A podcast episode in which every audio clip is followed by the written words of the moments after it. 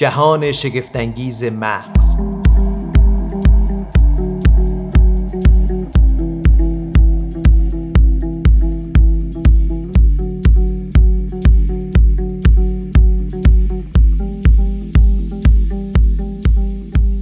به نام خدا سلام. من سیاوش سفاریان پور هستم و شما شنونده پادکست جهان شگفتانگیز مغز هستید و خیلی عذرخواهی می‌کنم که این پادکست دیر به دیر داره تقدیم حضور شما میشه. امیدوارم که از این به بعد بیشتر و در فاصله زمانی محدودتر جهان شگفتانگیز مغز رو تقدیم حضورتون بکنیم. عذرخواهی دومم که عذرخواهی خیلی محکمتریه از این جهت هست که شما شنونده صدای بنده هستید. به جای آقای میرفخری آقای میرفخری همونطور که خبر دارید در استرالیا هستن و این ماجرای برگشتن به ایرانشون به خاطر داستان کرونا خیلی به تعویق افتاد. نشد تمدید بکنن آمدنشون خیلی سخت شد و فعلا در استرالیا هستن.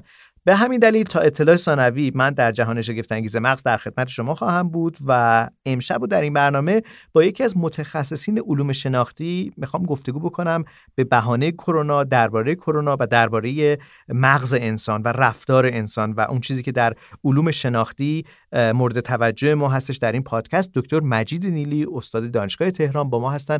آقای دکتر خیلی خوش آمدید و نمی‌دونم چرا ما باید در این روزها شما رو به خطر بندازیم و به استودیوی ضبط این پادکست بیاریم. چرا ما اصلا باید بشنویم این پادکست رو به نظرتون؟ به نام خدا و با سلام خدمت شما و همه شنوندگان عزیز. واقعا پدیده کرونا نشون داد که وقتی تو شرایط پیچیده قرار می‌گیریم همراهی جامعه که نتیجه فهم جامعه از موضوعه به شدت برای عبور از بحران مهمه.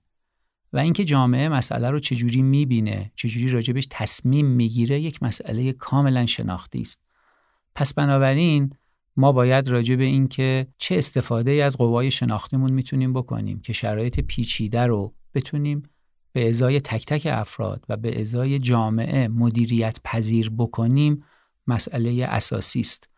و این مسئله در دنیا به شدت تکرار خواهد شد.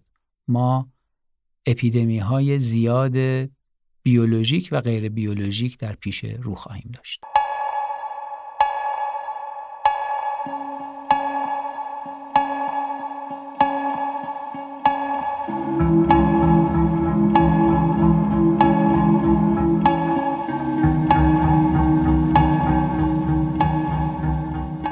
آقای دکتر ما با یه مسئله پیچیده روبرو شدیم در قرن 21 در زمانی که دست های بشر به کرات دیگه رفتن. در روزگاری که گفته میشه که کم کم اونقدر علم پیشرفت می‌کنه که جاودانگی یعنی نامیرایی برای انسان ممکنه به وجود بیاد. ما با یه واژه‌ای به نام پاندمی آشنا میشیم اپیدمی که تبدیل میشه به همهگیری در سراسر جهان با یه ویروسی که گفته میشه که خیلی همچین پیچیده هم نیست. ولی به نوعی به نظر میادش که ما رو آشفته کرده. به نظر که چرز کنم دیگه در میانه در واقع یک اتفاق بزرگ هستیم. چرا انقدر این مسئله پیچیده شده دکتر؟ واقعتش فکر کنم مسئله دو تا جنبه اساسی داشت. جنبه سلامتی و در حقیقت دانش بیولوژی و طب جسم داشت.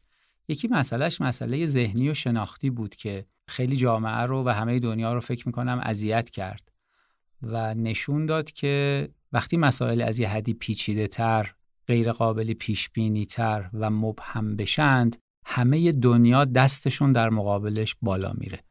اینکه دولت هر کشوری باشه هر جامعه باشه به هم میریزه و من برداشتم اینه که محوریت این مشکل ابهامی بود که توی چیستی کرونا وجود داشت. اینکه چجوری رو ما اثر بیذاره. ما هنوز نمی‌دونیم کرونا بگیریم آیا سیستم ایمنیمون دیگه از اون به بعد از ما دفاع خواهد کرد یا نه.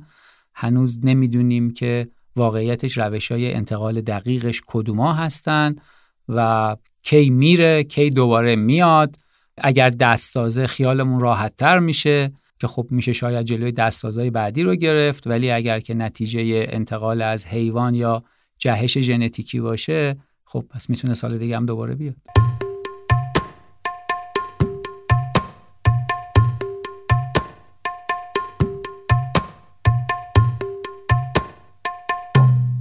یه عالم سوال هست. این یک عالم سوال نتیجهش میشه همون واژه کلیدی که شما بهش اشاره می‌کنید ابهام.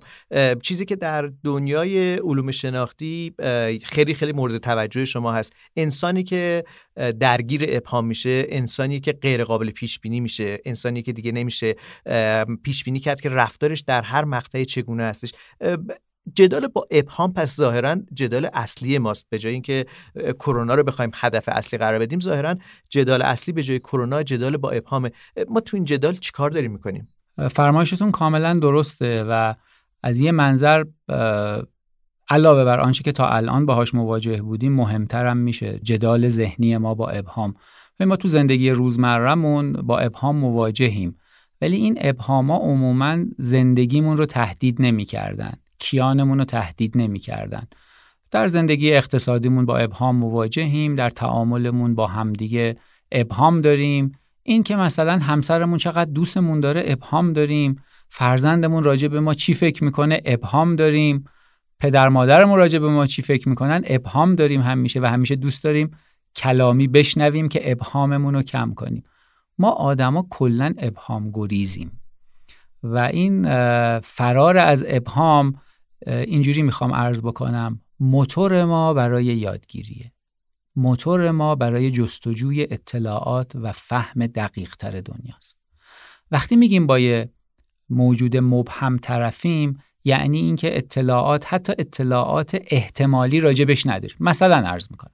شما ببینید شرکت می‌کنید در یک مسئله سرمایه گذاری توی بانک و بانک میگه آقا هزار نفر می‌تونن حساب باز کنن. از این هزار نفر من قرعه کشی می‌کنم به یک نفر یه ماشین جایزه میدم. خب میگید که اگر همه هم مساوی مجبور باشن پول بگذارن میگید یک هزارم احتمال اینه که من برنده باشم. یه بانک بیاد بگه که کاری که می‌کنن اینه که میگه آقا سرمایه گذاری بکنید حساب باز کنید توی بانک صرف نظر از فعلا مقدارش. من به سه نفر به قید قرعه یا مثل همون مسئله قبلم به یک نفر یه دونه ماشین میدم. مسئله میشه مبهم. من نمی‌دونم چند نفر ثبت نام می‌کنن توی اون مسئله. و بنابراین شروع می‌کنم برای خودم ذهنیت ساختن.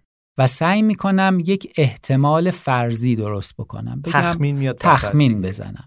مثلا بگم آ ببین تو اطرافیان من که من فکر می‌کنم این آدما سابقه این کارو ده نفر دارن از صد نفر پس کل جامعه تقریبا همینجوره یه عددی رو می‌سازم و ما بهش میگیم یه احتمال ذهنی درست می‌کنیم. تو مسئله قبلیمون که بانک می‌گفت هزار نفر حق ثبت نام دارن هزار نفر ثبت نام بکنن من یه دونه جایزه میدم اون احتمال احتمال واقعی بود احتمال ذهنی نبود. ولی من با عددسازی تو ذهنم و قرینه آوردن مثلا میگم خیلی خب الان شاید ده هزار نفر ثبت نام کنن. پس اگه یه ماشین میدن احتمال بردن من یک ده هزارمه این برای اینه که بتونم تصمیم بگیرم. من در مورد انتخابی که مبهمه تصمیم نمی‌گیرم.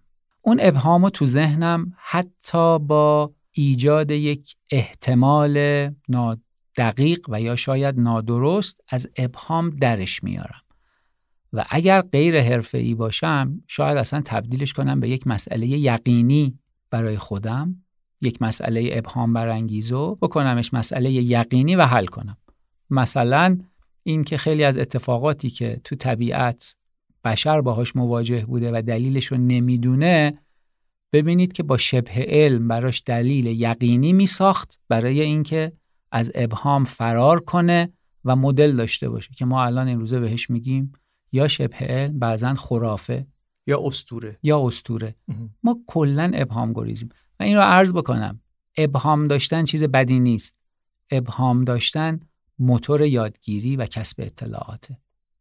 به عبارتی در واقع نقطه آغاز کشف به حساب میاد دیگه. یعنی چون شما بله. قصد می‌کنید. این در واقع در ساختار ذهنی ما جا افتاده که باید هر ابهامی رو حلش کنیم ما کلا آدمای ابهام گریزی هستیم. اگه این ابهام روی تصمیم ما یا پیش بینی آینده یا باورای ما تاثیر بذاره ازش فرار همه همینطورن؟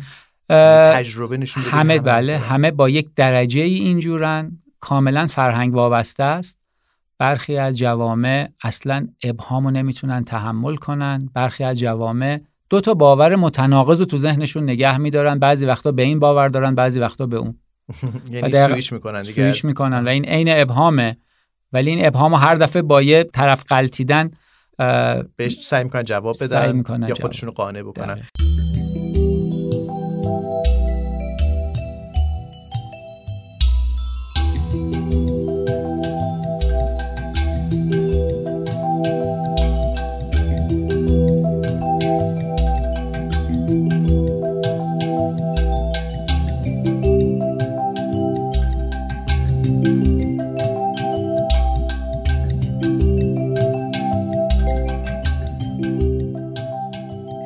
زندگی در ابهام زندگی که الان شما اشاره کردید که در زندگی روزمره ما با ابهامایی روبرو هستیم. سعی می‌کنیم از ساده ترین راه حلی که به نوعی تجربه زیسته ما بهش می‌تونه کمک بکنه جوابی براش پیدا بکنیم. حالا الان ما در ماجرای کرونا با انبوهی یعنی زیر انبوهی از ابهام داریم به نوعی دفن میشیم. به نظر میاد که بدن ما جواب نمیده نسبت به این حجم زیاد ابهام. ابهام ها خیلی زیاده. یه جایی از این ابهام پیشتر این بود که ما اگر یه بیماری برامون اتفاق میافتاد تمکین می‌کردیم نظر پزشک رو چاره دیگه ای نداشتیم. ولی الان در واقع نمی‌دونیم که توصیه ای که سازمان بهداشت جهانی بهمون داره می‌کنه مصلحت اندیشانه است یا نه. باورهای خودمون رو باش در هم میآمیزیم. یه جا معتقدیم که اگر خیلی محلی باشه و در داخل کشورمون باشه این گمان وجود داره که خبر درست نیست خبر دقیق به ما داده نمیشه. وقتی که جهانی میشه کیفیت دیگه ای پیدا می‌کنه. ما داریم زیر ابهاممون دفن میشیم الان. من فکر کنم از روز اول ابهاماتمون خیلی کمتر شده. و مثلا راجع به مکانیزم اینکه چجوری رو بدن ما اثر می‌ذاره خب الان کلی داره مقاله چاپ میشه کلی داره ابهامات علمی کم میشه روش های واگیر بودنش رو یا شکلهایی که می‌تونه واگیری اتفاق بیفته یه سریش رد شده. یه سری اقدامات اولیه ساده ای که جلوی واگیری رو می‌ذاره اثبات شده که دیگه واقعا جلوی واگیر کردن رو می‌گیره. و من فکر می‌کنم ما به سمت کاهش ابهامیم. ببینید راجع به ابهام واقعی و ابهام خودساخته ذهنی باید تفاوت قائل بشیم یعنی چی برگردیم به یه مسئله بنیادی تر من با دنیای واقعی اطراف خودم تعامل نمی کنم. من از یک با یک مدلی از دنیای خودم که در ذهنم ساختم تعامل می کنم. من الان خدمت آقای سفاریانپور عزیز نشستم آقای سفاریانپوری که من دارم باهاش گفتگو می کنم مدل ذهنی من از آقای سفاریان پوره که سابقش روی دارم گفتگوهای قبلیمون رو باهاشون به خاطر دارم و آنچه که ازشون شنیده اما می‌شناسم. بنابراین یه چیزی ورای این جسمی است که جلوی من آقای سفاریان پور نشسته. بنابراین ما داریم با مدل هایی که از دنیامون می‌سازیم زندگی می‌کنیم. اگه من بخوام یه تصمیم بگیرم یه مدلی از شرایط اطرافم دارم و بر اون اساس تصمیم می‌گیرم و به دنیام اعمال می‌کنم. یعنی, یعنی چشم های متفاوت می‌تونه برداشت های متفاوت هم ایجاد کنه. دقیقا. یعنی ما ساخت ذهنی متفاوتی می‌تونیم از دنیامون داشته باشیم. چنانچه دو نفر که تجربه های زیستشون با شما شبیه همدیگه باشه دو تا آقای سفاریانپور مختلف تو ذهنشون دارن در حالی که شما یک واحد بیشتر نیستید. و این دوتا ذهنیت مختلف دلایل مختلف داره. یکیش اینه که خب شما آدم و شما یک نمونهش موجود پیچیده ای هستیم و هر کدوم از ما از یه منظری به این موجود نگاه می‌کنیم. از یه طرف دیگه من و اون دوست دیگری که با شما رفاقتی داره از لحاظ توجه محدوده. یعنی به یه زیر مجموعه ای از ابعاد شما می‌تونه توجه بکنه. خب پس بنابراین شما یه کل رو در نظر بگیرید که چند بعدی و عظیم است. مثل یک سیستمی که یک چند وچی هزار وچی رو تجسم کنید. هر کسی سه وجه اینو بیشتر ندیده. اون فیل و تاریخ خونه مولانا مثال بسیار قشنگیه. ذهنیت آدمایی که رفتن تو تاریک خونه و اون فیل رو دستمالیدن هر کدومشون نسبت به تجربهشون درست بود. ولی کل رو نمی‌دیدند. اون حس دستمالی کردن فیله نشانی از اینه که من دارم زیر مجموعه ای از ابعاد کل رو می‌بینم. پس آنچه که من ذهنیت نسبت به دنیام دارم با ذهنیت شما نسبت به دنیا فرق می‌کنه. پس بنابراین ابهام من نسبت با دنیا فرق می‌کنه ابهام شما نسبت به دنیا فرق خواهد کرد. پس بنابراین اینجوری می‌خوام عرض بکنم که ما ایم که ابهام رو تو ذهنمون امکان داره بسازیم در حالی که از دید یک نفر دیگری ابهام وجود نداشته باشه. چون دیدگاه های متفاوت نسبت به موضوع داریم. اما کرونا اتفاقی که ایجاد کرد اینه که جز کسایی که خرافه بافتند و شبه علم رفتند و یا سعی کردند مشابه سازی بکنن مثل اون رئیس جمهور آمریکا که اون رو دقیقا یک آنفولانزا تلقی کرد سعی کرد حالا به هر دلیلی یه شباهت سازی بکنه افراد دیگری کاملا همشون توی این ابهام مشترک بودن. همشون نسبت به موضوع ابهام داشتن و دارن. و یه شاید نقطه اشتراک دیگه انکاره میل به انکار کردن در واقع حتی با تمام شواهدی که داریم دریافت می‌کنیم همچنان معتقدیم که یه جوری دلمون می‌خواد انکارش بکنیم. اینکه آیا من ایمن هستم یا نه یه جا یه حالت وسواسگونه از من ایجاد می‌کنه یه جا یک انسان قوی که امکان نداره برای من رخ بده. نتیجهش میشه برخوردهای مشترک. شما اشاره می‌کنید که انسان موجود پیچیده ایه ولی ما داریم رفتارهای مشترک می‌بینیم در یک پدیده ای که در گوش و کنار دنیا داره اتفاق میفته به طور مثال شاید مثال خیلی معروفش همون لیسیدن زریح و در این حال در اروپا فردی که میره میله مترو رو در واقع دستگیری مترو رو میلیسته به نظر میاد ما با انسان پیچیده ای روبرو هستیم که رفتاراش رفتارهای یکسانیه در جاهای مختلف. یعنی به نوعی شاید بشه گفت طبقه بندی میشه کرد. آیا این در واقع وضعیت شناخت ما رو نسبت به جهان داره یا شناخت ما نسبت به انسان در گوش و کنار جهان داره به یه حالت وحدتی میرسونه. یعنی داریم دریافتمون ثابت میشه که آدم ها رو میشه طبقه بندی کرد به این انواع. ارزم به خدمتش ببینید ذهنیت ساخت ذهنی آدما نسبت به دنیا یعنی اون مدلی که از دنیا دارن خیلی پیچیده و متفاوته. ولی تعداد رفتارهایی که ما می‌تونیم دستبندی بکنیم محدوده. پس بنابراین آخرش همه آدما از لحاظ رفتاری به چند دسته حالا شاید هزار دسته ده هزار دسته ولی تعداد محدود بالاخره دستبندی میشن. ولی ذهنیت آدما به تعداد آدم است و برای همینه که مسیر رشد آدما با همدیگه متفاوته. چون ذهنیتاشون متفاوته. در حالی که اعمالشون به همدیگه شبیه. اعمال دست من و شما به همدیگه خیلی شبیه. اگه این نفر فقط اعمال دست ما رو ببینه از داده دسته بندی به چند تا دسته خاص می‌رسه.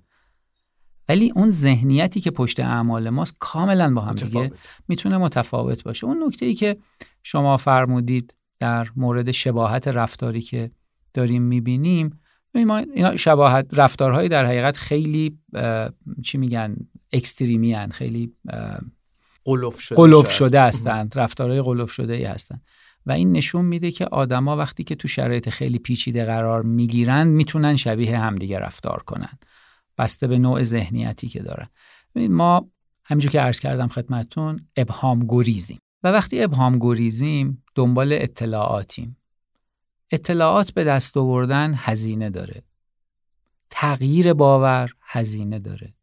یادگیری هزینه داره. یعنی چی هزینه؟ هزینه داره هزینه بار ذهنی داره. من الان ابهام دارم باید برم مطالعه کنم راجع به روش های واگیری کرونا. باید از شما بپرسم. بعد اگه پرسیدم باید مراعات کنم. اینا همش هزینه است. بار ذهنی داره. پس شاید و یه دسته آدم ها اینجوری هستند اینه که صورت مسئله رو پاک می‌کنن انکار می‌کنن. یا خودشون رو مبری می‌دونند از اون اتفاقی که امکان داره برای همه بیفته. وقتی این اتفاق میفته من یهو این بار رو از رو دوشم برداشته میشه. تالا شده چند تا تصمیم مهم بین چند تا تصمیم مهم مونده باشید. بارها. بله. و بعضی وقتا فقط تصمیم می‌گیرید برای اینکه از این بار خارج بشید.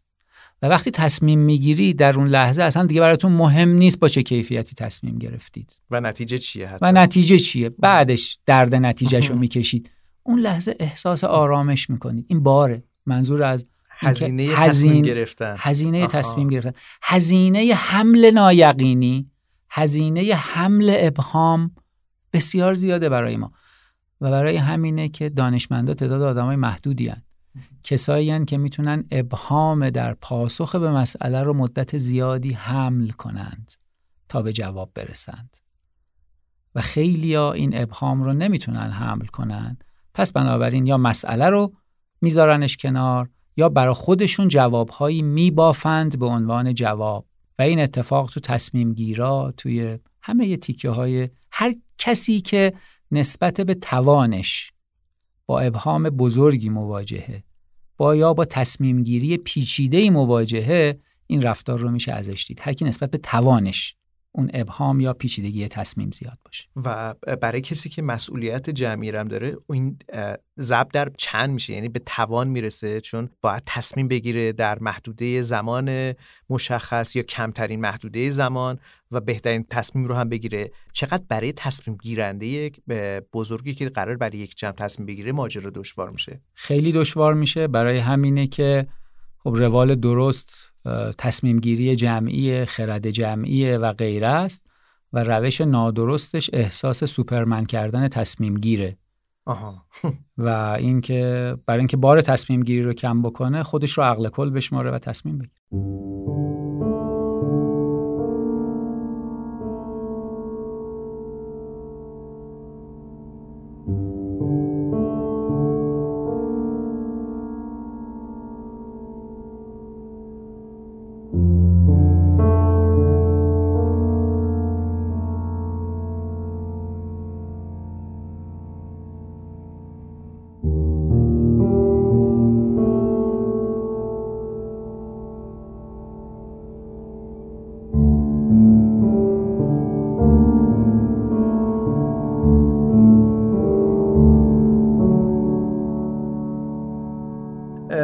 توانمندی شناختی احتمالا گرهگشا هستش. من فکر کنم زمانمون برای این اپیزود از جهان شگفت انگیز مغز به پایان رسیده. ولی اگر موافق باشید در ادامه این گفتگو در اپیزود بعد راجع به توانمندی شناختی صحبت بکنیم که چطور می‌تونه گره گشا باشه در واقع تو این انبوه ابهام هایی که وجود داره در جدال ما با ابهام. در واقع به نظر میاد که گره گشا توانمندی شناختی. میشه مختصری در عرض یه دقیقه بگید که ما در قسمت بعد قراره چی بشنویم که مهمه؟ بیشتر راجع به این صحبت می‌کنیم که وقتی ابهام اتفاق بیفته ما چه رفتار به عنوان یه جوینده اطلاعات چه رفتاری از خودمون نشون خواهیم داد و چه ویژگیهایی رو تو خودمون باید بالا ببریم که تو شرایط ابهام اطلاعات درست رو بگیریم و ابهام رو مدیریت کنیم. متشکرم. گفتگوی من بود با آقای دکتر مجید نیلی درباره آنچه که شاید به نظر بیاد راجع به کرونا صحبت کردیم ولی همه چیز برمیگرده به آنچه که در 1400 گرمی که در جمجمه ما هست اتفاق میفته داستان ما داستان جهان شگفت انگیز مغز هست همچنان و در اپیزود بعدی راجع به توانمندی شناختی به عنوان یک راه حل و گرهگشایی ابهام هایی که باش روبرو هستیم صحبت می‌کنیم. این گفتگو ادامه خواهد داشت. روز و روزگار بر شما خوش.